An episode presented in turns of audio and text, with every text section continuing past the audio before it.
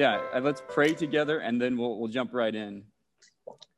Father, we love you. Uh, we thank you uh, that by your grace you move toward us uh, first and you initiate this gracious rescuing work uh, throughout your story uh, to draw us into this new humanity that you're making and to draw the rest of your creation into this renewal project. Um, that you are a God who is ever faithful, and your covenant is a testimony to that. Uh, your loving kindness uh, is something that we uh, long to remember well, uh, that we might walk as your faithful witnesses in the world, bearing your image um, as uh, stewards of, of what you've given us. It is a blessing to know you, God, and we just ask for you to be with us tonight, to teach us, um, and to help us to walk in your ways. Uh, we pray all this in the precious name of Jesus and by the power of the Holy Spirit. Amen. Amen.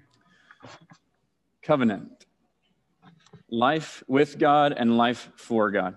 To, to begin just with an introduction of this uh, what is a central theme. Some people would argue as the central th- theme of the scripture. I wanted to, to take, a, take a few minutes to just notice a few key things. The first of which is choice. The idea is that God chooses the cultural notion of covenant, barit in Hebrew, as the way to describe and frame his relationship to Israel and later the church. The reason why I want to start with choice, uh, I feel like it's good to acknowledge this, and I think it's an arresting type of an acknowledgement. What I mean by that is that uh, for us, because covenant is perhaps so unfamiliar, uh, it can be easy to dismiss it as something that we don't really need to know much about. But God chose it, which should give us pause for reflection that this is uh, something that God has put much weight on, as something that He's invited us in to reflect upon to live into. This covenant is, is, in essence, the relational matrix that exists between God and Israel and then later the church. By that, I just mean it's like everything happens within the covenant. That's how central it is. Uh, this choice that God's make, making to choose covenant, the word covenant, and this framework, this relationship, is also a reminder that God works inside of history, not outside of it. So it's a God who comes to us in the context of our everyday life of the everyday life of people from a long time ago. Uh, and I think this is a really significant and helpful reminder. So, choice and then centrality. Covenant is at the heart of the story, and it serves as a hinges upon which the story turns and progresses. So, from a numerical standpoint, covenant is uh, mentioned around 300 times, maybe a few over that in the Old Testament. And it's clearly a central theme, not simply because it's talked about a lot. I'm sure there are a number of words that occur often. Josh could probably give us some quick queries with his Logos software. Uh, we could find a lot of words that are frequently mentioned, but that doesn't always mean they're super important. But covenant itself serves as the framework for the interaction between God and his people. Uh, to give maybe one example of how central this is and how uh, key it is in terms of uh, the story itself and how it's progressing. So, some books that I feel like are maybe awkward to us. Um, they feel, uh, we feel disconnected from them, or I can. Joshua through Kings. Uh, it's like this historical section that just feels like uh, weirdness that you kind of want to get rushed through if you're in a Bible reading plan. But those books are reflecting on the Mosaic covenant through the lens of Deuteronomy. So what I'm what I'm saying is there that like there's a whole giant chunk of scripture that all it's doing is reflecting on this covenant God made at Sinai with his people and with Moses there. And that whole chunk of their history is just a reflection on the degree of their faithfulness to the covenant that was made then. So this enormous portion of scripture deeply tied, rooted to the covenant. The covenant is central. God chose it. Covenant is also contextual. So covenants would have been familiar in, in the ancient world uh, as a standard way of creating a firm arrangement between two parties. Covenant for us is uh, a little foreign. The closest thing we have is probably marriage, uh, but even the way that we treat that today is not really reflective of the way that they would have thought about covenants then. Uh, the firmness of our covenant arrangement in terms of a marriage is not so firm at all now. It's pretty easy to get out of. But covenants then would not have been easy. They would have been very serious uh, and very firm obligations or arrangements between two parties. And some, so this would involve different uh, parties, sometimes individuals, uh, with nations, sometimes gods and peoples, kings and world kingdoms, and their subject nations. Like, how are we going to relate to one another? These, these people would have been making arrangements through covenant. Uh, a covenant would have been the way that they made sense of that, that they spelled out how they were going to relate to one another. So, definition for covenant. And this definition is not um, necessarily a, a broad definition, but it's more narrow. It's a biblical definition. So, it's like, what is the definition of covenant as we encounter it in the Bible, uh, not just covenants out there? So, covenant in the Bible is God in love binds himself to Israel to restore true humanity in them and to draw the rest of the world into that same renewal. This uh, gives us a good window into what God is up to with his choice of covenant. So, why would God choose covenant and make it so central? I think at least a big part of the answer, there are multiple ways, to, I think, to answer this question faithfully. Uh, but one is God is revealing and accomplishing his purposes through covenant. And then I want to read this quote together uh, with you from William Dumbrell. I, it's a lot of words, so don't feel like you have to keep up with it all at once. Uh, we're going to kind of unpack it a bit together. So, William Dumbrell says When God gives a covenant commitment in the Old Testament, this is not only a promise, but also an indication of divine action to be taken in implementing the terms of the promise and the future of humanity and its world, implicit in Genesis 1 2. The long succession of covenants is indeed God's gracious way of flagging for humanity the future from creation, culminating in the new covenant leading to new creation. So, the big claim that Wendell Dumbrell is making is that uh, the covenants are revelatory. That is, they're showing what God is up to. So, if the definition and the goal of what God is doing is to, in love, bind himself to a people and to draw them into this new humanity and to draw the rest of creation into this renewal project. Uh, a part of what the covenants do is show you how he's going to do that.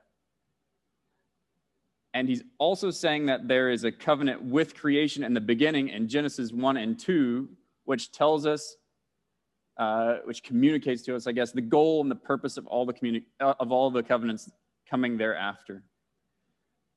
So Genesis 1 and 2 is uh, for us uh, that map of sorts where we, we already anticipate a new creation in which God will rule over his people in his place, and they will order their lives according to his will, and they will enjoy the fullness of blessing in life in and through him. It's a flagging for humanity of the future from creation, culminating in the new covenant, leading to new creation. So I, have, I had the subtitle at the beginning of the lecture, and one of the things that I wanted to focus on uh, is this idea of life with God and life for God. So I, I think both things are are relevant. They're like two dimensions uh, or two sides of the same coin, maybe uh, within our understanding of covenant. Uh, covenant is about how God does life with us. So remember that covenant with creation, God is with Adam and Eve in the garden.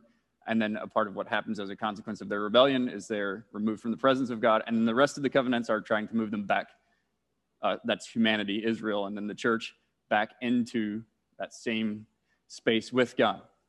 So life with God is central to the covenant. And life for God is also central to the covenant. So God is making these promises, and He's in His grace and in His loving kindness, He's uh, at work redeeming.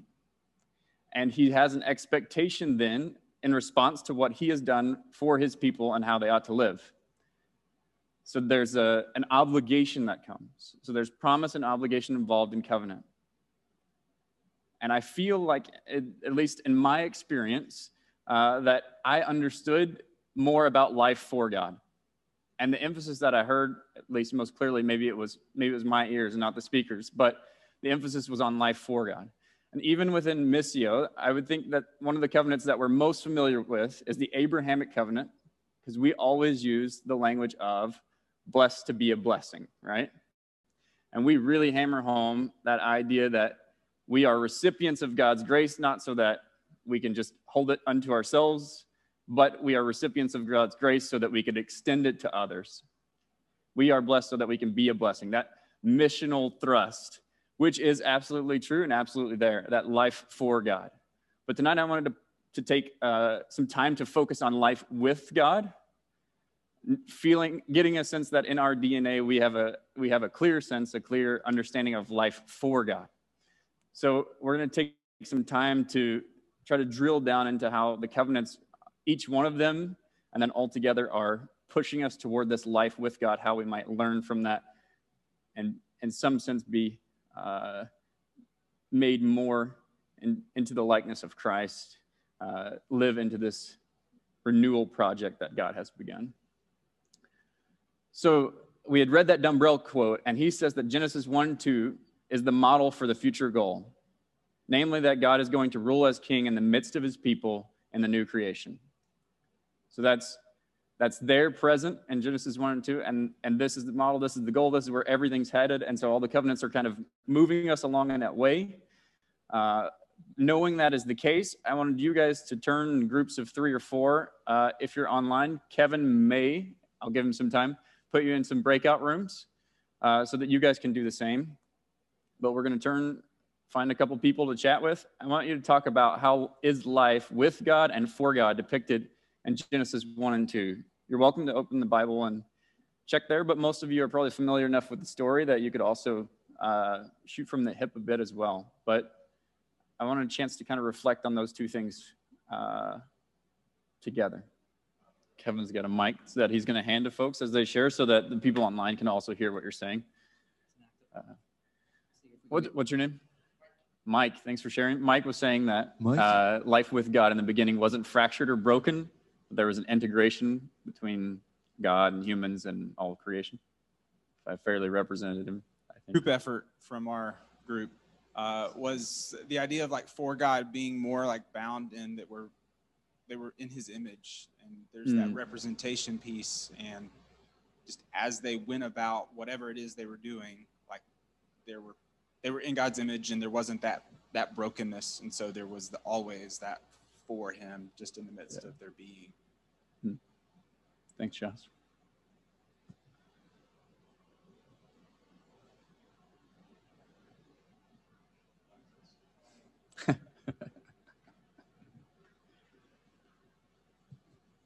I was just thinking, I don't know exactly how to say it, but when we do the story of God, the story form way, like in that, whenever we do the discussion, like, what do you notice about God? What do you learn about God? After that first story, every time I do it, somebody says something like, I never thought about it this way. Like, he's there with them, like, he's present somehow. I always think I'm like far away, and, mm. but like, you just get this sense he's there present creatively with them. So, I don't know.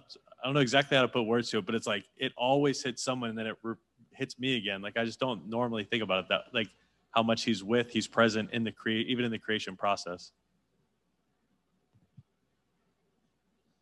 In our group, it was a big one. Um, it was, uh, but just said how it was like present with like that idea of being present with God, but not just like with His Word or with inanimate creation or things like that. Like as if His presence had to hover above, though that was there too, but like that physical presence. There was a, a reality that it was known, experienced, walking with them in the cool of the day idea where it would just be, yeah, a little bit mm. different than reading a Bible. And so, yeah, there's definitely gravity there. So, you guys are uh, already uh, getting at a number of these things that are on on my list as well. I, in the beginning, my all things are ordered by God. Uh, we are co-rulers with God. We're image bearers, as Josh men- mentioned. Uh, Eden is pictured as a sanctuary, uh, a place where all of life is worship. Uh, there's a walking with God, which has a gravity and a uh, almost a foreignness to us.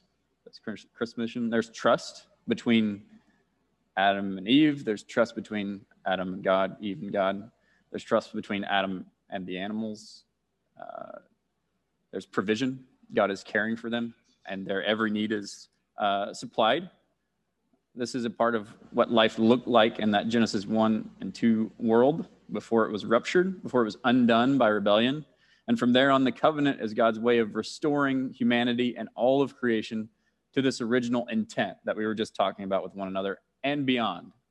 So there's a sense in which the story is moving not just back to the same spot, but something that's even a bit better than that. Like a good movie. If you're watching and you're paying attention, the opening scene and the closing scene will be almost the same, except that at the closing scene, whatever problem is presented through the story will then have been resolved and the closing scene will therefore be better than where the story had started. And the same way, and really, those stories are are uh, taking their their model from the Bible. So uh, this story has a has that opening scene in which things are really good, and then there's a problem, and things kind of go crazy, and God is at work doing this restoration renewal project, and then things are brought to an even better place and new creation. So there is this covenant with creation that is actually uh, really representative of one covenant that God makes. But with that one covenant comes the historical unfolding of many covenants. I don't know, we don't have that up there, but so the idea is that there's really only one covenant and that all the others are subsumed underneath the first so the covenant with creation is, is the big one, and all the rest fit inside of it, and all the rest are a means of movement toward the goal of new creation. So just want to uh, hopefully, I feel like hammer home that unity and that continuity there in God's uh, God's work, and then take a glimpse at how the covenants, plural, unfolded through history. The first is with, no, with Noah, and if you have your Bibles, if you want to turn there or your iPhone, it's in Genesis 6.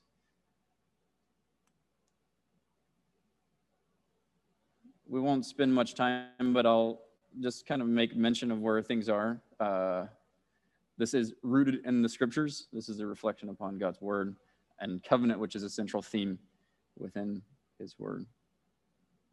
So in Genesis chapter 6, verse uh, 17, 18, 17, he says, I'm going to bring floodwaters on the earth to destroy all life under the heavens. Every creature that has the breath of life in it, everything on earth will perish. But I will establish my covenant with you, and you will enter the ark, you and your sons, and your wife, and your sons' wives with you. Now, this in verse 18 is the first mention of the word barit, which is covenant. Uh, and it's mentioned again in chapter 9, uh, verse 9, 9, 9. I now establish my covenant with you and with your descendants after you, and with every living creature that was with you. So the covenant is not just with Noah and his family, but it's all of creation, all the creatures that were with him. The birds, the livestock, all the wild animals, all those that came out of the ark with you, every living creature on earth. I establish my covenant with you. Never again will all life be cut off by the waters of a flood. Never again will there be a flood to destroy the earth. So Genesis 6 and 9, places where God talks about establishing this covenant with Noah. Now, a couple things that I want to note, highlight. So first, this covenant with Noah is predicated on God's grace and deliverance of Noah. So the first thing is about what God is doing to save Noah. And then after after that, essentially, is this forming of an arrangement. Remember that uh, agreement between two parties of this promise that God is making with him and his family and with all of creation. But it's predicated on God's grace and what God does to initiate that uh, salvation that he provides, both for Noah and for all of creation.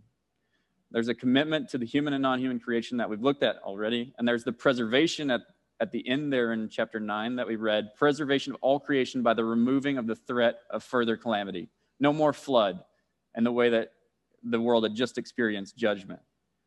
Now, in this particular covenant, uh, life with God centers on enjoying his protection and provision in order to begin again. If you notice in 9 1, God says to Noah, there, it says, Then God blessed Noah and his sons, saying to them, Be fruitful and increase in number and fill the earth. Does that sound familiar? The same instruction that he has given to Adam and Eve he now gives to Noah and his family as they begin again under the provision of his protection. That God in his grace has promised not to flood the earth, and that Noah will be his faithful image bearer in the world. The next covenant is with Abraham. And in Genesis 12, we mentioned earlier, 12, 1 through 3, the Lord said to Abraham, Leave your country, your people, and your father's household, and go to the land I will show you. I will make you into a great nation. I will bless you. I will make your name great, and you will be a blessing. I will bless those who bless you, and whoever curses you, I will curse, and all peoples on earth will be blessed through you. Now, the covenant with Abraham also comes up in chapter 15. Again, and then there's also mention of it in 17. So it's kind of, there's a, a number of places where this covenant comes up. Uh, in some discussions, like the sign of the covenant with circumcision. Uh, in other places, the weird ceremony in chapter 15 where uh, Noah gets, I mean, Noah, Abraham gets these animals and he cuts them in half. And then there's like the fire pot thing that goes through the middle of it. And you're like, what is going on here? So in the, in the world of covenant, this, this strange story would have made much more sense to them. So covenant was all, often a blood bond. So what that meant or what that means, excuse me, is that that it was a life or death thing. So when you enter into this arrangement, if you break the agreement, it will cost you your life. So you say, I promise to do this, you promise to do that. And if either one of us goes astray in that, we sacrifice our very selves. This is what's reflected in the animals being torn in half and God walking through the middle. So the idea is if I don't, if I'm not faithful to this covenant, may I be torn apart, torn in two. I give my life. And God is obligating himself in this covenant ceremony with Abraham. He says, If I'm not faithful to do what I've said to you, tear me in half. So the, the grace of God here on, on full display. So his gracious calling of Abraham, which echoes creation. So the Lord had said to Abraham, Leave your country, your people, and your father's household, and hold and go to the nation I show you. So there's a, a period of silence, similar uh, maybe to the world that was in, in darkness uh, before God spoke into it. So there's this period of silence, and then God speaks to Abraham after all the crazy stuff that happens in Genesis 3 through 11, where the world seems to be falling apart, and it ends in a culmination point of the Tower in Babel, where all humanity is kind of uh, rebelling together. And it doesn't seem like there's much hope. And then God calls Abraham. He speaks uh, in the same way that he spoke in creation. So there's a new creation through his speaking, and there's a new nation being made through his speaking to Abraham here. So there's a restored blessing that will come to Abraham and through Abraham to the world. There's a land, a nation, and a great name that's promised to him. And life with God in this covenant centers on trust and the absence of answers. There's something unique about the period of the patriarchs and the name of God. And that is that the name El Shaddai, or God Almighty, was central in this period. And this name referred to God's ability to resolve extreme difficulties between covenant promises and covenant circumstances. So if you think back to Abraham's story, uh, the promise is many, like many people's a big nation, right? That's like the first one. But the question always for him is, how is this going to be possible? I don't have a son. All I have is Eliezer. Oh, maybe like we can make this work. Him and Sarah make the decision to try to make it work through Hagar. That doesn't work. They're very old. How is it possible for them to have children? So there's all these promises. There's an absence of answers in which Abraham is invited again and again to trust God. That this life with God, this God who's called him out of his land to go into this new land with all these promises, that do not seem obtainable centers on trusting Him. And El Shaddai is the name that is given to God in this patriarchal period for God Almighty, who can solve the tension between what seems like, hey, you promised this thing, but this is what's actually going on. How, how are we going to bridge the gap here? And God proves himself more than capable, for he is God Almighty. The next covenant is the Mosaic or the Sinaitic covenant. That's a fun word to say. Uh, in Exodus chapter 19 through 24, it's a little less uh, exact, um, but it's kind of through that whole stretch. so in we'll just read a few verses from 19. So he says 19:3, 19 verse chapter 19 verse 3. Then Moses went up to God, and the Lord called to him from the mountain and said, "This is what you are to say to the house of Jacob, and what you are to tell the people of Israel. You yourselves have seen what I did to Egypt, and how I carried you on eagle's wings and brought you to myself. Now, if you obey me fully and keep my covenant, then out of all nations you will be my treasured possession. Although the whole earth is mine, you will be for me a kingdom of priests and a holy nation. These are my words that I speak to you, the Israelites. This covenant made with the people of, of God, with Israel, is predicated on God's grace and deliverance and redemption provided at the Exodus. So the pattern here uh, of all my kind of notes or highlights in the covenants is predicated on God's grace. I just want to focus on the fact that God initiates all of these. It's it's not that somebody earned it. Uh, Abraham wasn't great, and because of his greatness, he uh, was given all these promise to become a great nation. Greatness was conferred to Abraham as a gift from God, and this identity as a holy and royal priesthood was conferred to Israel not because they were great, not because they had lived spectacularly and exemplar lives, but because God in His grace chose them and has given them this promise. And this is the way that God always relates to people, to humanity throughout the story, is that in His grace, He moves toward us. And by free gift, uh, gives us these promises. So, um, just want to highlight that again. So, God binds Himself to Israel to use them as the priestly and holy people for the world. So, He gives them a vocation and law. And in this covenant life with God centers on the fulfillment of the divine will as joy. So, if you've read Exodus, you know that the law is, is big uh, and it takes up a lot of material in the book of Exodus and Deuteronomy. And then there's a lot of reflection on how are they faithful or not faithful to that law. And this law is centered on God's will. And again, that's taking us back to that Genesis 1 2 model where Adam and Eve were operating in faithfulness to the will of God. And there's uh, this calling for the people of Israel to have a growing understanding, uh, not of an externally imposed law upon them because God is harsh, but because God, in his grace and loving kindness, has delivered them from Egypt. And he has said, I will be your God and you will be my people. The expectation for them then is to order their lives accordingly and to know the divine will as joy.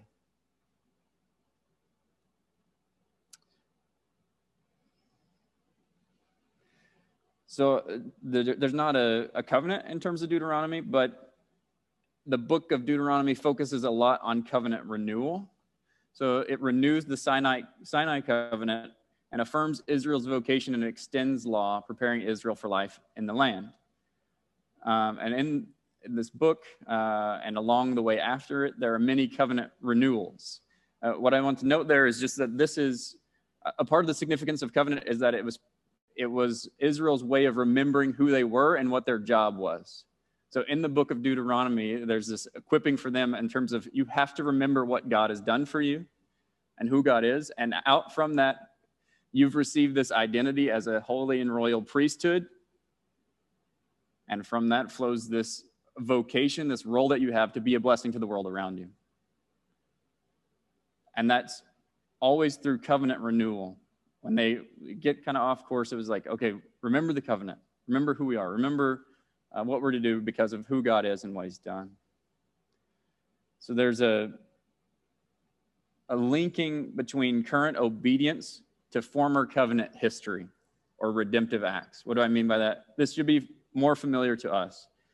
So in the book of Deuteronomy, Moses is telling them or someone else if you don't think it's Moses.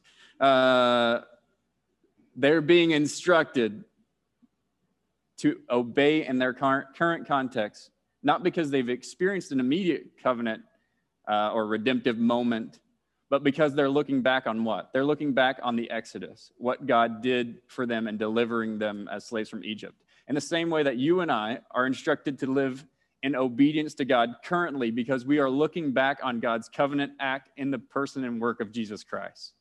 So we look back and we go, oh, this is what God has done to deliver us, to save us, to make us his new humanity. Therefore, we obey. And so this is part of what uh, the, the function of the book of Deuteronomy is. And in this book, Life with God centers on remembering. So, remembering that covenant history, how God has loved them and cared for them and redeemed them, and responding to that loving kindness. The question is always are you going to be a covenant keeper or covenant breaker?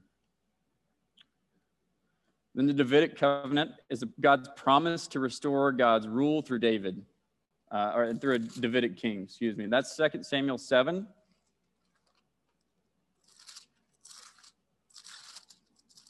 We can flip there. 11 through 16.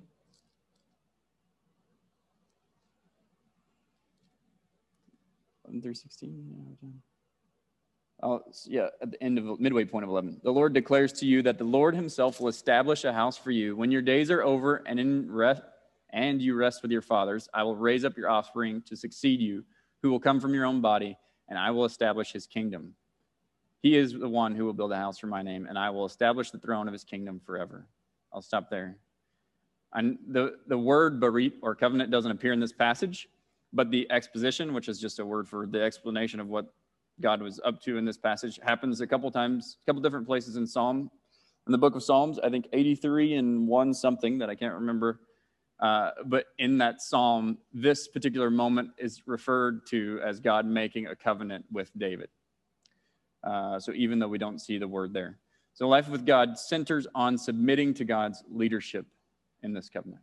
So the invitation for the people of Israel is David is the mediator of, of God's rule. You are to follow him as he is uh, faithfully implementing what God would want. And then lastly, the new covenant.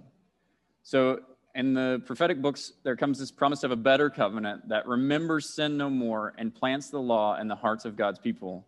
One example of this would be Jeremiah 31. I think it's 31 31. Whoops.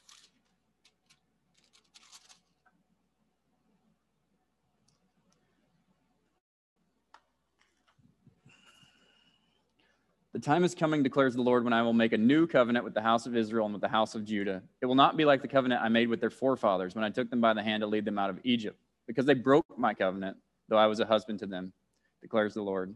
This is the covenant I will make with the house of Israel. After that time, declares the Lord, I will put my law in their hearts and write it on their hearts. I will be their God, and they will be my people. No longer will a man teach his neighbor or a man his brother, saying, Know the Lord, because they will know me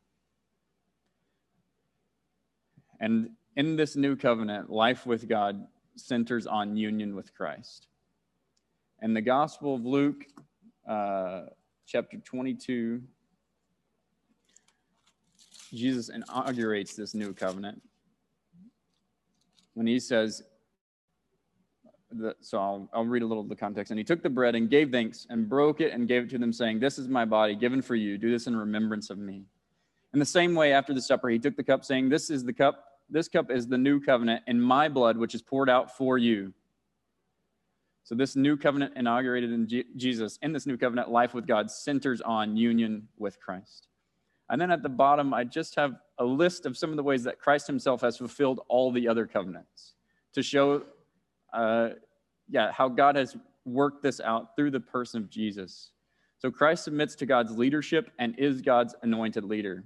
Jesus is son of Abraham, son of David, son of God. So the, in the Davidic covenant, there's this prefiguring of how God's rule will be mediated. There will be a human intermediary. And then this is fulfilled in the person and work of Jesus Christ. And then Christ delights in doing life with God by fulfilling his will. Remember when he's tempted by Satan, uh, and Satan tempts him with the bread at first, and Jesus says, I, I have bread that you don't. I have, uh, excuse me, man shall not live by bread alone. Getting a couple passages mixed together. Uh, but by every word that comes from the mouth of God. And this idea that there's this commitment to the divine will as joy, as a son who delights in his father and the, and the way that he's called him to live. And Christ takes on the covenant curse. So remember, we had talked about if the covenant is broken, there's a severe consequence, namely that someone gives their life as a consequence. And Christ takes that on, he takes on the covenant curse but, so that we might enjoy the covenant blessings. That is, we broke the covenant and should have paid the penalty that we embraced, but we didn't because Christ himself did. Uh, and this is uh, the wonder and beauty of the uniqueness of God's covenant with people, uh, as, especially as it's contrasted with other nations. So their kings would have been pretty ruthless with if a, a, big king says to a little king, this is how we're going to relate to one another, and then it was broken, it just would have meant the elimination or a lot of destruction for that little kingdom to correct what had gone wrong. So basically, death and destruction to correct the thing. And the, the little kingdom would have experienced that. But then, in the case with the covenant with God, God is king. And we were in the place of the little kingdom and deserved that death, deserved that uh, penalty, but he took our place. He took on the covenant, covenant curse because he's gracious and loving and kind. And he desires us to do life with him and life for him. So there are a couple of things, uh, characteristics of covenants in the Bible uh, that are just kind of true of all of them that I think are helpful to, to sum things up and explore together at the end. So two sides of the covenant, promise and obligation. So God makes a promise, and then there's an obligation in response to that promise. Now, promises are neither guarantees nor offers. This is a common misconception in evangelical circles that, oh, God said, this, this is my promise, this is what will happen, that will happen no matter what.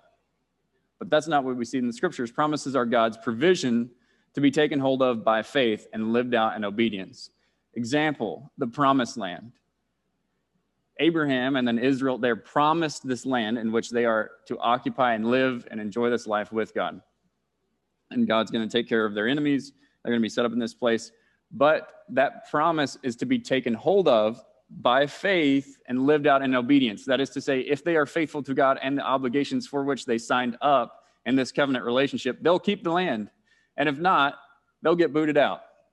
And what happens uh, is that inevitably they, they do fail to keep the covenant and exile. The people of God are exiled from this land, from their land. So promises are not guarantees. It's not, you will always get this, no matter what you do, no matter how you live. They're to be taken hold of by faith and lived out in obedience, nor are they offers. It's not like a dinner that's prepared and someone says, You come and get it. it doesn't work that way.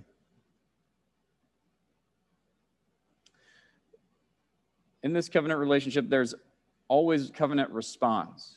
Are we going to be covenant keepers or covenant breakers? This is the question that, that looms in every, every covenant, covenant agreement that takes place.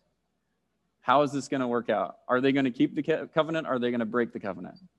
And after you go for a while, you tend to get the idea, or you, you tend to get a feeling that they are inevitably going to break the covenant. Uh, fortunately, God, in His grace and loving kindness, uh, makes a way for us to be covenant keepers in that new covenant, right? There's something qualitatively different about it uh, from the old, namely that we're able, because of Christ, to keep it, not because we're faithfully obedient, but because in Christ we are recipients of his faithfulness. His faithfulness is credited as our own. So, are we going to be covenant keepers or covenant breakers? And covenant demands total allegiance to God. So, when, whenever they enter into this relationship with God, uh, there's not just part of their lives that's being subject to this relationship, to this agreement, this arrangement, but it's all of their lives. It's total obedience, it's total allegiance. And that's worked out in a number of different ways that, that calls faith, that calls for faith, that calls for obedience, that calls for love and trust. There's so many uh, ways of talking about how uh, we are to be loyal to God as his people. So, what are some of the implications for today? First thing that comes to mind for me is uh, covenant imagination or imagination cultivation. Uh, there's a sense in which all of life and all of their experience is viewed through the lens of this relationship with, God. There's nothing outside of that. That's pretty evident in the model, right? So in Genesis 1 2, for Adam and Eve, conceptually, there would have been no way of imagining anything outside of this life with God and life for God. Impossible. And then the, the movement historically is for covenant to at least help us try to get to the same place, so to speak, where we're thinking about this life with God and for God as the total framework uh, for all things that are taking place. Uh, I think a helpful way of talking about it is covenantal shoes. So if you have, if you were, this is, this is it's going to be helpful, I hope. Uh, we'll see. It'll, it'll at least be somewhat sticky. The response is like, huh, I, I'm intrigued now. You said covenantal shoes. I was getting lost in the Abrahamic thing that was going on, but covenantal shoes, that's interesting. Uh, get a fresh pair on Amazon. No, they are not for sale. Uh, so if you work on your feet or if you do some kind of unique task, there are probably shoes that you have uh, to do that in. So for me, the way that I I experience this. I have I have a small landscape company, and I have work boots that I wear every day as a part of my job. And my job feels like it's done. I feel like I'm out of work when I take my shoes off. It's like, oh, now I'm no longer working. But God wants us to wear our covenantal shoes all the time so that when you're eating a meal, when you're doing your work, when you're watching a movie together, when you're parenting your children, whatever it is that you're doing, you're doing that as His people and as He is your God. You're wearing your covenantal shoes.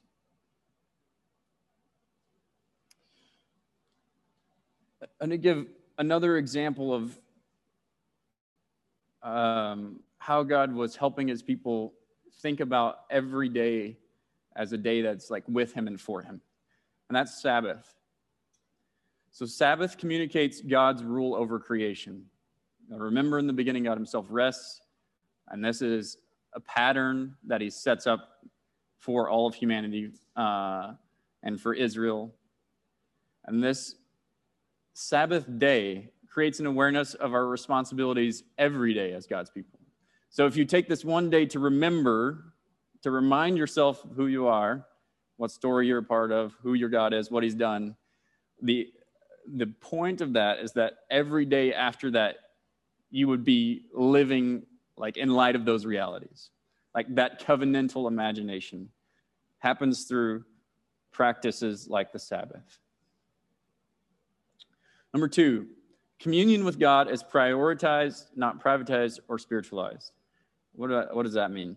So, what the angle that we are taking is to focus a lot more on life with God in terms of covenant, and I think that's prioritized. I, I don't know that you can really separate life for and with uh, God, but it does seem like the first thing that happens is that God establishes this relationship with a people whom He saves, He delivers, He's, he's redeeming by his grace. And then he gives them this vocation and this task, okay, that, that they're to be for Israel a light to the nations, this holy and royal priesthood. That comes after their deliverance from Egypt. So communion is first, this transformational experience of God's grace happens first. And then as you're being made new by God, you can extend this newness, this life into the world. So that's pri- prioritized. And it's not pri- privatized. That means uh, it's not like just all to myself, it's with others. It's with God, but it's also with others. Um, and it's not spiritualized. In my experience, uh, as an evangelical and a Baptist context, I feel like what little I knew about life with God was about something I did with God in my mind or in my heart. But in the biblical story, life with God is in your body, and it's in your body with other people's in their bodies. That might sound like a weird thing to say, but I feel pretty confident that most of you have an acute sense of how important it is to be with others in your body. You've been on enough Zoom meetings and Zoom other things that, and praise be to God that there's Zoom because there would be a lot of fallout if we didn't have Zoom. It's a good gift. I'm not I'm not knocking it, but it's not the same as being with somebody. You and I want to be with our friends, with our family, with uh, the people that we enjoy doing life together with. and God wants to be with us. And there's this longing in us, uh, however small it may be at times, for us to be with Him in our bodies. And I'm not an expert on what that looks like. Like I said, my history is that I don't know a lot about that. So we need help from whoever is here, whoever's listening online. If you have helpful insight for how to do that, I think that'd be super helpful for us. How do we do that in our bodies? So, maybe uh, one thing to note in regard to this uh, as like maybe a practice that could be helpful. So we had talked about Eden was pictured as a sanctuary in the beginning, or I just mentioned it. That may have may have not landed, but there's two words to describe the task that's given to all of humanity in the persons of Adam and Eve. In Hebrew, the words are avad and shamar. Avad means to work, till, cultivate the ground. And shamar means to keep, guard, and preserve. These are like the two dimensions of the task that Adam and Eve have been given in creation. They're to create, they're to create things, cultivate things. They're to work the ground, make it fruitful. They're also to guard things, protect things, preserve things, care for God's creation, steward it. Uh, a message that uh, it, it, would be super fitting for us and, and all of our uh, waste and negligence that we have as a, as a society currently. There'd be a lot to talk about there. But both of these are used to describe the priestly task in the book of Exodus. What I'm what the connection I'm trying to make is that their work, all of their life was all worship. So Eden was the sanctuary, and they were to avad and shamar. They were to work, till, cultivate, and they were to keep guard observe, and that was worship in the sanctuary. So what you're doing every day to keep guard and preserve God's creation, to cultivate it, to till it up. That is worship. That is communion with God. That's not privatized, that's not spiritualized, that's in your body, what you're doing. Number three, covenant relationship is greater than personal relationship. So I have a personal relationship with Sarah. She is my wife. And because of that, I have certain privileges and obligations. I can go and hug my wife anytime, and that there's nothing strange or odd about that. In fact, that's quite great. I should hug my wife. She should know that I love her. And a part of the way that you communicate that is through physical affection, uh, physical touch. Uh, and then I also have Chris's wife, Leslie, is a friend of mine. This is a personal relationship that I have. But it's not like the personal relationship that I have with my wife. If, if there's uh, a time when Leslie and I go for a, the Christian side hug. This is great as friends, but if I just run up and hug her randomly anytime I want to, that would be inappropriate in this personal relationship. But because we're friends and because we do life together, uh, it, it is a thing that we, we do hug one another from time to time. And then you have another personal relationship of mine with a cashier at Fry's. And if I go up and hug the cashier at Fry's, they're going to be super weirded out because that is really inappropriate for the person, the kind of personal relationship that we have with one another. They uh, might call security, the very intimidating security at Fry's. I don't know if you've ever seen them. Uh, so I will not do that. I will refrain. But what what I'm getting at is that personal relationship can mean a lot of different things it's not always super well defined, but that's often the way that we talk about our relationship with God. Covenant relationship with God is super defined. It helps us understand how we relate to God. And we we realize that in a similar way for like Sarah and I, I have privileges and obligations because I'm in this covenant relationship with God, because He's made me a son of His. I have privileges as His son. And I also have obligations as his son, and so do you as a son or daughter. And that is far more concrete and defined than a personal relationship with him.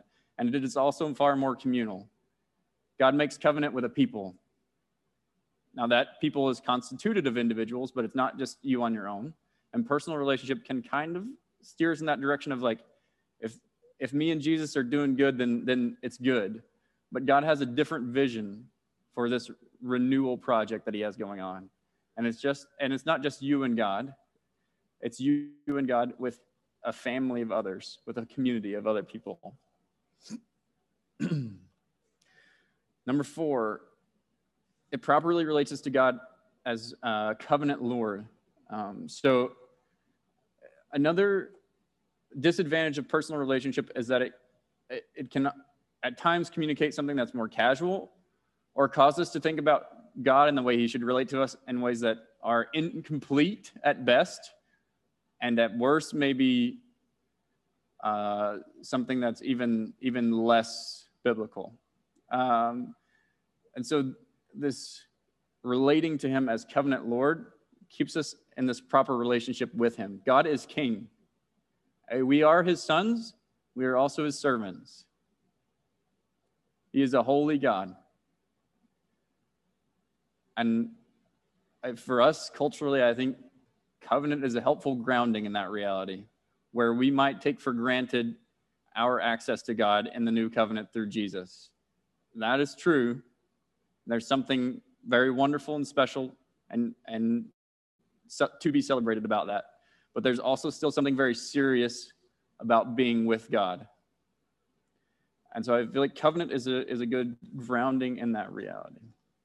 Number five, understanding of promises and commands. We talked about it earlier, so I won't spend a lot of time now, but promises are not offers and they're not guarantees. Promises are to be taken hold of by faith. You are to believe what God has promised. And because you believe, you are going to live in obedience to, to the way of life that He's called you to. And in that faithfulness, albeit, you know, with its ups and downs and its uh, you know, uh, brighter moments and darker moments. Like you will be a recipient of what God has promised. I, I think here of the Epistle of Hebrews, which recalls uh, the people of Israel and their story, right? It says, Remember that they didn't enter into the rest. They were promised rest in the land, uh, and they weren't faithful, right, on their their journey on the way there. And what happens? They have the wilderness war- uh, wanderings for 40 years. And, and the author of Hebrews warns us in the same way if you aren't bootstrapped in, if you're not ready, if you're not committed, if you're not locked in, like there's a warning here. Being in covenant relationship with God involves promises, commands, and warnings. God says, don't go that way. It will cost you. Think of the, the Ten Commandments, sometimes called the Ten Words, mostly negative. Do not do this thing. Why is that the case? Because after the rebellion of Adam and Eve, the tendency for all of us is to go in a direction that we're not supposed to. That's our inclination. To go in a, in a direction that we're not supposed to, and that would be destructive for us. And so there's all these warnings do not, do not, do not. Not because God is oppressive uh, or would like to take things away from you or is just creating a bunch of rules, but because that is actually uh, a, a death bringing way to live. And God wants to, you to have life and have life to the fullest. So, promises, commands, and warnings. Number six is covenant identity. So, remember we had talked about Israel's vocation, and they, they knew who they were a holy and royal priesthood, and they were to recall that. Even in Deuteronomy, there were these covenant renewals where they look back on what God has done, remember who they were. Um, I want to think for us, like what God is saying to us um, through the signs of the new covenant. And here I'm thinking, namely, of baptism and the Lord's Supper. In baptism, the Lord is saying to us, not just to the person that's being baptized, He's saying to all of us, I love you. Come and follow me. Don't you dare walk away from me.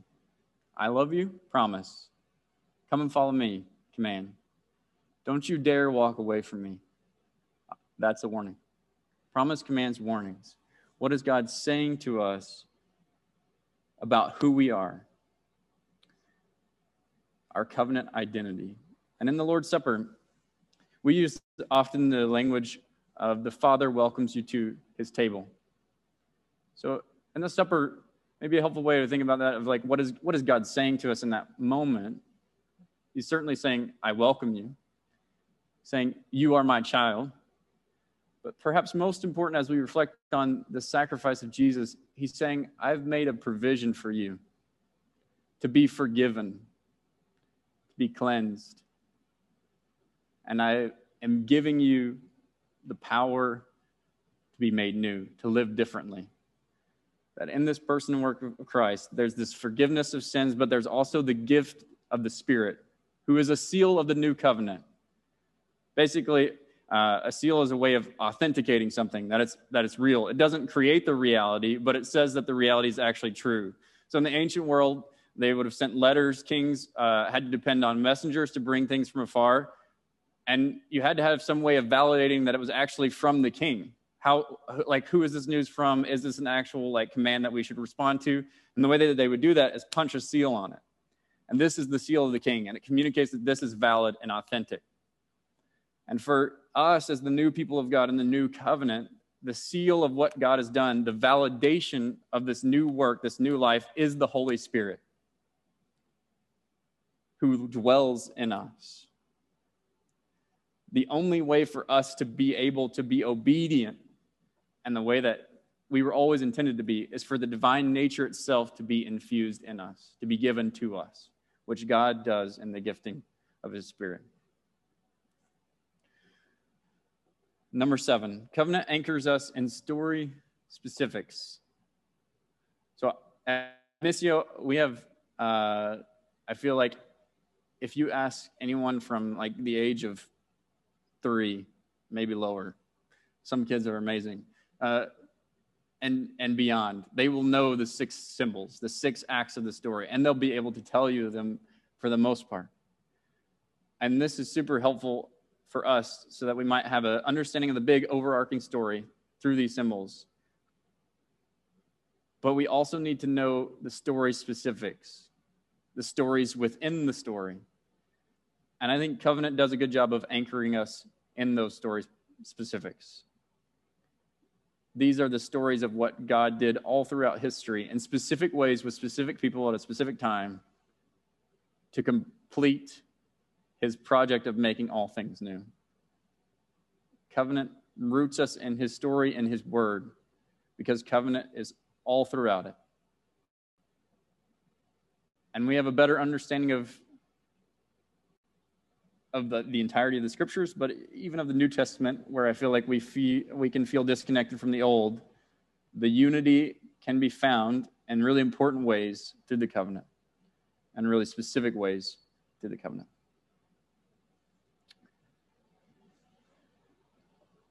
That's the end of the lecture as far as my part goes. Uh, I know that we're going to have question and response time now. Uh, we'll get our mic ready as well, and uh, we'll pass it around. And if you have questions,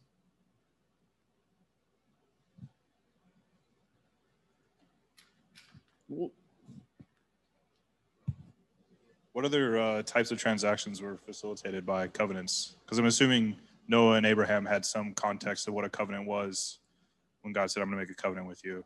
Yeah. But historically speaking, yeah. Um, so they would have been common common arrangements between uh, different people, sometimes different governments. Uh, a way of I, I, would maybe examples from the Bible. There are times uh, I'm forgetting exact names now, but uh, the, maybe someone can help me. There's a a group that comes and they see that Israel's making their way through the land and they're very successful militarily speaking, and they're like, "How about you make a covenant with us that we'll be your servants. You don't take us out. Like, and this would have been a common arrangement for people in that time. I mean, it's really helpful to, I think, remember that the world was a much more uh, dangerous place. So a covenant becomes far more important. There are a lot less, we depend a lot on the structures of, um, of law and government in a way that we take for granted. Where, like, when I get onto the highway, there are certain speed limits and rules, and we've had this, uh, we've gone to school, we passed, we have a license, and we've all agreed to drive this way on the road together. And in that world, there's a lot less of that. And so this, there's a covenant agreement that becomes really helpful and practical for them as they're making arrangements of like, this is how we're going to do it together to take away unnecessary risk and danger so that they might like inter- interact in fair ways with one another. Hopefully that's helpful. Chris, we um, on the last implication, you talked about uh, kind of like the true, like let's say the true story symbols, like the six acts of the biblical story, Yes. and seeing that as like a framework that we all see. And then you had like the six covenants you had up earlier, and you're saying, hey, this might be like, I'd love to hear you just argue, like, crush the symbols in the six acts. Like, is covenant a better way? Is through these covenants, or is it a, a an additional way, a better way? Like, even just, I'd love to hear you like make a strong argument for like, this is actually a more biblical way to to think about it. Does that make sense? Yeah. I'd just love to hear you talk more about that. I think it's helpful. Uh, I don't know that it's a better way. I think additional way is probably what I would lean toward. Um, the the disadvantage is that covenant is very distant for us, so it's super unfamiliar uh, in a way that the symbols don't feel as foreign and as distant. Um, the the Bible was written to us, but not for us, which means there's often a lot of hard work in like uh, understanding what originally was going on so that we might understand what God is trying to say to us today. Uh, and covenant involves, I think, a lot harder work. Where I think the beauty of the story, the six symbols in the story, is that it's easy access. I think covenant could have a big payoff, but it also has a big uh, burden to get to the payoff in some respects. Um, I, I've also heard people argue that it's a bit more muddled. Like there are people who think very differently about covenant. So if you consulted three or four different scholars, you could get three or four different, pretty different views. Um, so there might be some more clarity in the the six symbols. So I'm pulling for the six symbols uh, uh, that maybe is lost in, cov- in covenant as well. Uh, I think it's really significant.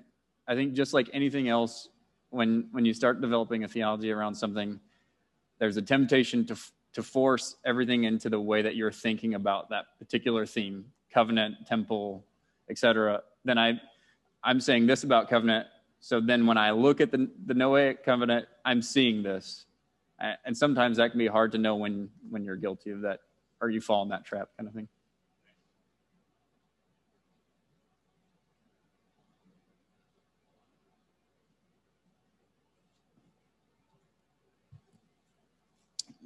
my i guess my question is mostly related to i don't remember what slide it was when you were talking about um, the new covenant with jesus how jesus becomes like the sacrifice for the covenant that, re- that was required Mm-hmm. so like just hearing that my initial response is like oh like so there's no more punishment or like there's no more like the the debt has been paid in a sense so like Mhm. how do we think through the covenant sac- like the covenant sacrifice being paid but also still having to be involved like you were saying by faith and obligation. Like how do you how do you balance those two things? Like a, a sacrifice but also still being called to something?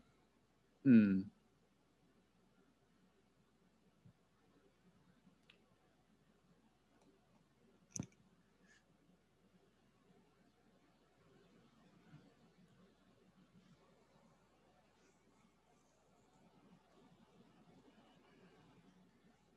It's an interesting. This is an interesting question that I feel. Uh, it doesn't feel like it would have been hard for the Jewish people. That's what I was thinking in my head when you were asking this question. Like sacrifice for them, they they're in this relationship, uh, and when they're at their best, they're very grateful for it, and they always know of the obligation. Uh, and when they're at their best, they're grateful and they want to live that way. Uh, and sacrifice was just it was required so that they might be with God. but I think when you're with God, the the for stuff is easy. Like if you really are experiencing that, then the the natural extension is the for part. So I think like the sacrificial setup was was there so that they might be with God. And Christ comes as the paschal lamb so that we might be with God.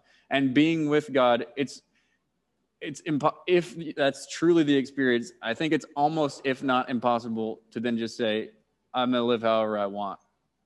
I don't know if you're really experiencing the transformational grace of God that's making you new. Um, but yeah, it's a good good question. I I mean, Paul wrestles with that in Romans a bit, right? Uh, where uh, there's a question, at least I think uh, my memory's correct. There's the questions of right. Uh, shall we sin more because grace abounds? And the answer that he gives is almost sarcastic, though it's hard to feel in, in the biblical text. But it's like Paul has a sense of humor, and he's like, "That is dumb." uh, that's just a dumb proposal. No, we're not doing that. That's what it feels like if if I if he was being more blunt.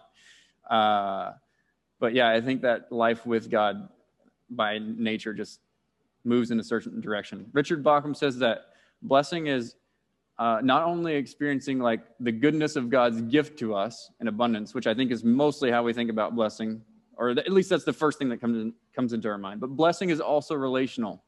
So blessing is not just about getting, receiving, knowing the good gifts, but it's about knowing the generous giver.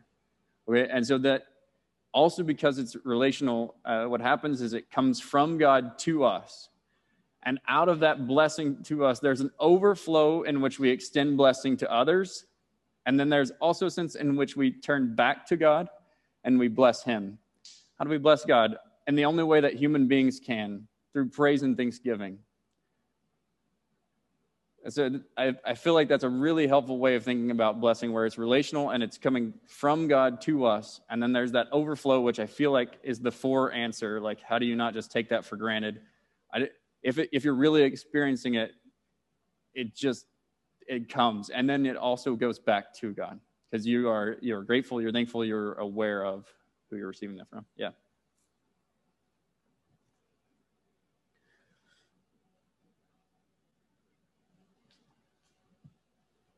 Uh, Chris, you talked about um, the covenants. I'm trying to remember how you worded it, but uh, like covenant covenant promises maybe being fulfilled in Jesus. Yeah. Um, and you had a slide on that. So uh, it's really obvious to see like people, right? Jews, there's tons of Jews now, tons of Christians. So people is really obvious to see in Jesus and now, like at Jesus' time and now. Um, blessing, like if you're in Christ, the blessing in that, but then also like as all those who are in Christ strive to make their world more like the kingdom of God. Even the people around them should be blessed. So like people mm. and blessing is really clear. Can you speak to a little bit of like how land is um, mm. fulfilled in Jesus, both like at Jesus' time, but then also now, and then maybe if you have time, even like what that looks like future. Yeah. Um, so in in mission, which I think I think Mike would. I think he would put uh, covenant under under mission, right? I think we'll see. We'll see. I'll I'll ask him later. Uh, he can tell me if I'm dead wrong. But um, so because of what God is intending to do in terms of the renewal of all things, uh, he begins this mission, and that mission is enacted then through covenants. And but mission in particular, uh, well, it moves from the particular to the universal. So, and that happens both spatially and socially, meaning it, God's mission starts in a particular place. It starts in the promised land in Canaan and Palestine, and it's moving to the ends of the earth. And that you're already getting a sense of that in the Old Testament of the nations coming to them. And also there's like there are these moments where Gentiles get to be included and the foreigner, like even the law itself uh, has a lot of instruction about how we relate to the foreigner in the in the Old Testament, and so there's already this kind of inclusion it, uh, it, that there's this movement further and further and spatially till the, it, it's reaching the ends of the earth, uh, and obviously that fulfillment is new creation, and the heavenly city Jerusalem is still there, but it, it's like all of Earth. It's no longer just Palestine or Canaan. It's it's the whole thing. Uh, and the same movement is true like with people, where it starts with a particular person, family, moves into a particular nation, and then like it's doing that so that it might move to the universal. Uh, I part of the explanation for that, I think, is is the problem started in the particular in terms of Adam and Eve. And the only way for like covenant fulfillment to then take place is in the particular person of Jesus Christ. Uh, and so that's, I think, part of the reason um, for what's taking place there. But I think the the land now, to answer more straightforwardly, is is the whole earth. Uh, in the Beatitudes, Jesus said, uh, "Blessed are the poor, for they shall inherit the earth." So the inheritance that we have with Christ is is no longer just one little geographically defined place, uh, but it's it's now to the ends of the earth.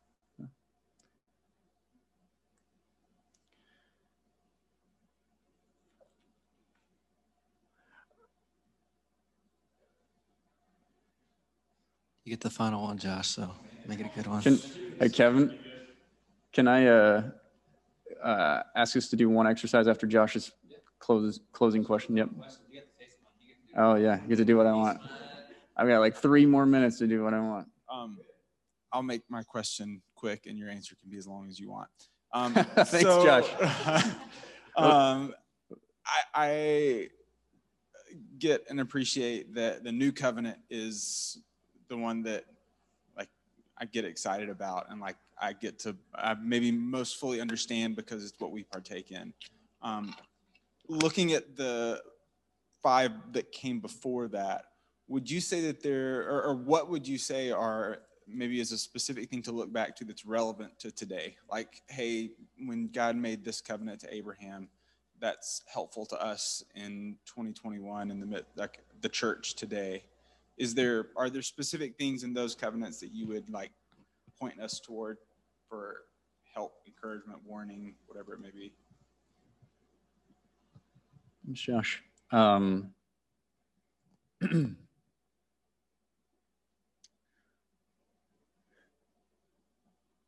uh, so many possible answers that it's hard to choose one. So uh, the Apostle Paul says that all scripture is breathed out by God and and profitable for instruction, right? So that would include all the stuff prior to the new covenant. Uh, so in some sense, the totality of it is is helpful. Uh, and there are lots of little things within that. I, I'm going to give maybe one example of something that I've experienced that's super helpful, and that's how we learned and implemented uh, like a certain understanding of time from the Jewish people. So in covenant with God, when He rescues them from Egypt, one of the first things that's instituted is a way of keeping time. That is to say, they're going to have their months ordered a certain way, and on a certain day in the month, they're going to have this festival, this feast in which they celebrate what God has done to rescue them. They're also going to have this Sabbath rhythm every week where they're going to do this thing over and over and over again to be formed as God's people uh, because their whole understanding of time itself is dictated by their experience in life with God. And then for Christians, we take up uh, a lot of their understanding of time for ourselves, and we have a calendar. And I think it's been something new to me, new ish, that I've found really helpful where it's like I'm in this covenant relationship with God. And that might not feel at, at surface level, that might not feel super connected to covenant, but it is. It was and it is. Like, so Jesus was resurrected on what day? The first day. And, and now, how has our week shifted? We come together as God's people to celebrate the resurrection, to be uh, remembering Christ, to receive from Him what we need to live as His faithful people. And we do that on Sunday, the first day of the week. That's not coincidental, accidental, that's intentional and that is forming us as a people. The way that you think about time, understand time, the way that you order the seasons of your life, and the same way that the Jews ordered the seasons of their life, the very weeks of their life, so that they might be uh, like, it might be always present to them that they are God's. Uh, for us, like every week is like a, every Sunday is like a little mini Easter so that at the center of your life, like there's this cycle that you do together with your community that reminds you of who God is and, and what He's done to rescue you and deliver you. It wasn't the Exodus, but it was the cross and the resurrection. And it reminds you of who you are as His son, as a missionary servant, as uh, a faithful image bearer. It reminds you of all these, these, these multiple images, and it, sends you out equipped to be uh, a faithful child, uh, a faithful servant. Yeah, there's so much there, but I that's one thing that I've really enjoyed and appreciated, and that that comes from covenant. Um, and there's so much that gets pulled forward. Uh, another is, example is law, function and, and objective in law. So law had a certain function. Biblical law is always contextual. So it was always about what they like in their social social historical context, like that. How are they to relate with one another? Is not. It's not to be applied to us in the same way. It had it had a certain function then in that context, but it had it also had an objective, and that objective, I think, can be fairly argued that that it's transcendent. So in the Mosaic covenant or the Sinaitic covenant, at the center of that is this law about how they should live together. And the function is foreign to us, alien to us, doesn't apply to us. We are not Israelites. We don't live in Palestine. Uh, we don't, most of us don't farm. We have a lot of different things going on. But the objective of what they were trying to do, whether that was to protect the weak in terms of laws for widows and orphans and things of that sort, or to welcome the stranger, those objectives are still true. And they teach us today how to live as God's people in the same way that they were meant to teach the Israelites a long time ago how to live as God's people. So there are things of that sort that are that are rooted in the covenant that we still can learn from and be shaped by. Uh, for like a few minutes, oops, I uh, hit the wrong button. One of my gifts is uh, incredible ability with technology. Uh, just kidding. Um, no, what I wanted to do for like five minutes together, in the same way that you broke out into those groups earlier to talk about life with God and for God, and the and you know in Genesis one and two, I wanted to, if we can get it back up there, slides with the implications for today, like for you to get back in the group. Thanks, Kevin. You're the man. Uh, and to talk about, it's all good. Uh, to talk about which one of those things stood out to you and like what would you like to to like maybe keep rolling over in your head or put into practice whether that's this weekend or this week? Was it do you need to get yourself a pair of covenantal shoes? Uh, they're great.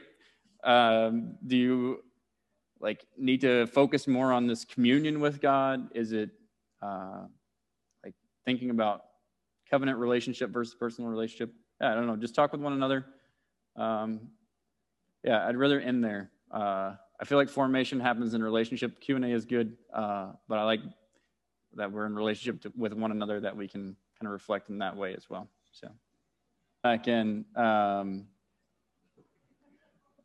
I'm going to share with you a little section from Exodus 24 in the spirit of Kevin's uh, after party list namely Gus's fried chicken, cider core, novel ice cream, and uh, a, a, hard word tap room. I don't remember what it was. It was a funny looking word. That's what I remember. Chupacabra. There we go. I couldn't remember that. I knew it was goofy looking. That's what I knew. Uh, so in Exodus 24, there's the covenant's confirmed with the Israelites and with Moses. They have this ceremony. You throw some blood on the people. That'd be quite the experience um, after this, uh, Moses and Aaron, Nadab and Abihu, and the seven, 70 elders of Israel went up and saw the God of Israel.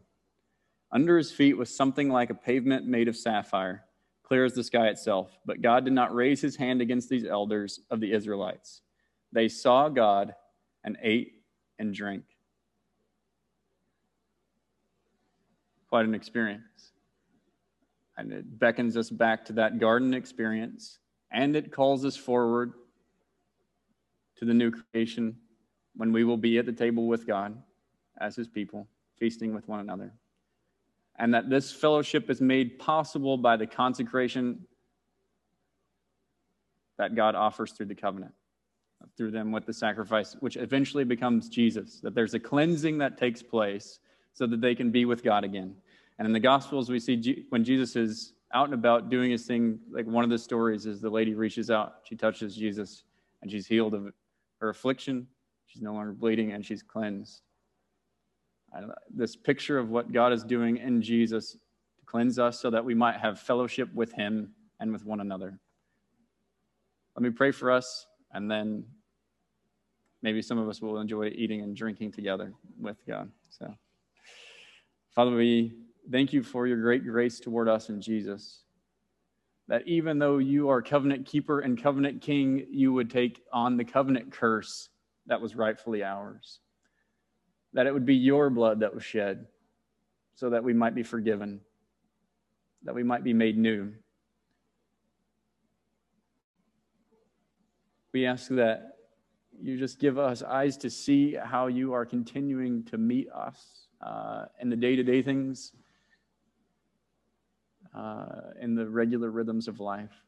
How are you are with us, and because you are with us, making us uh, more and more like Jesus, you are also equipping us to be your faithful servants. You send us out. I thank you for this family. Uh, ask that you give us grace with one another in the same way that you've been gracious with us. And that this might be a testimony to the world of a new way to do life together. May we bear much fruit by the power of your Spirit. These things we pray in the name of Christ. Amen.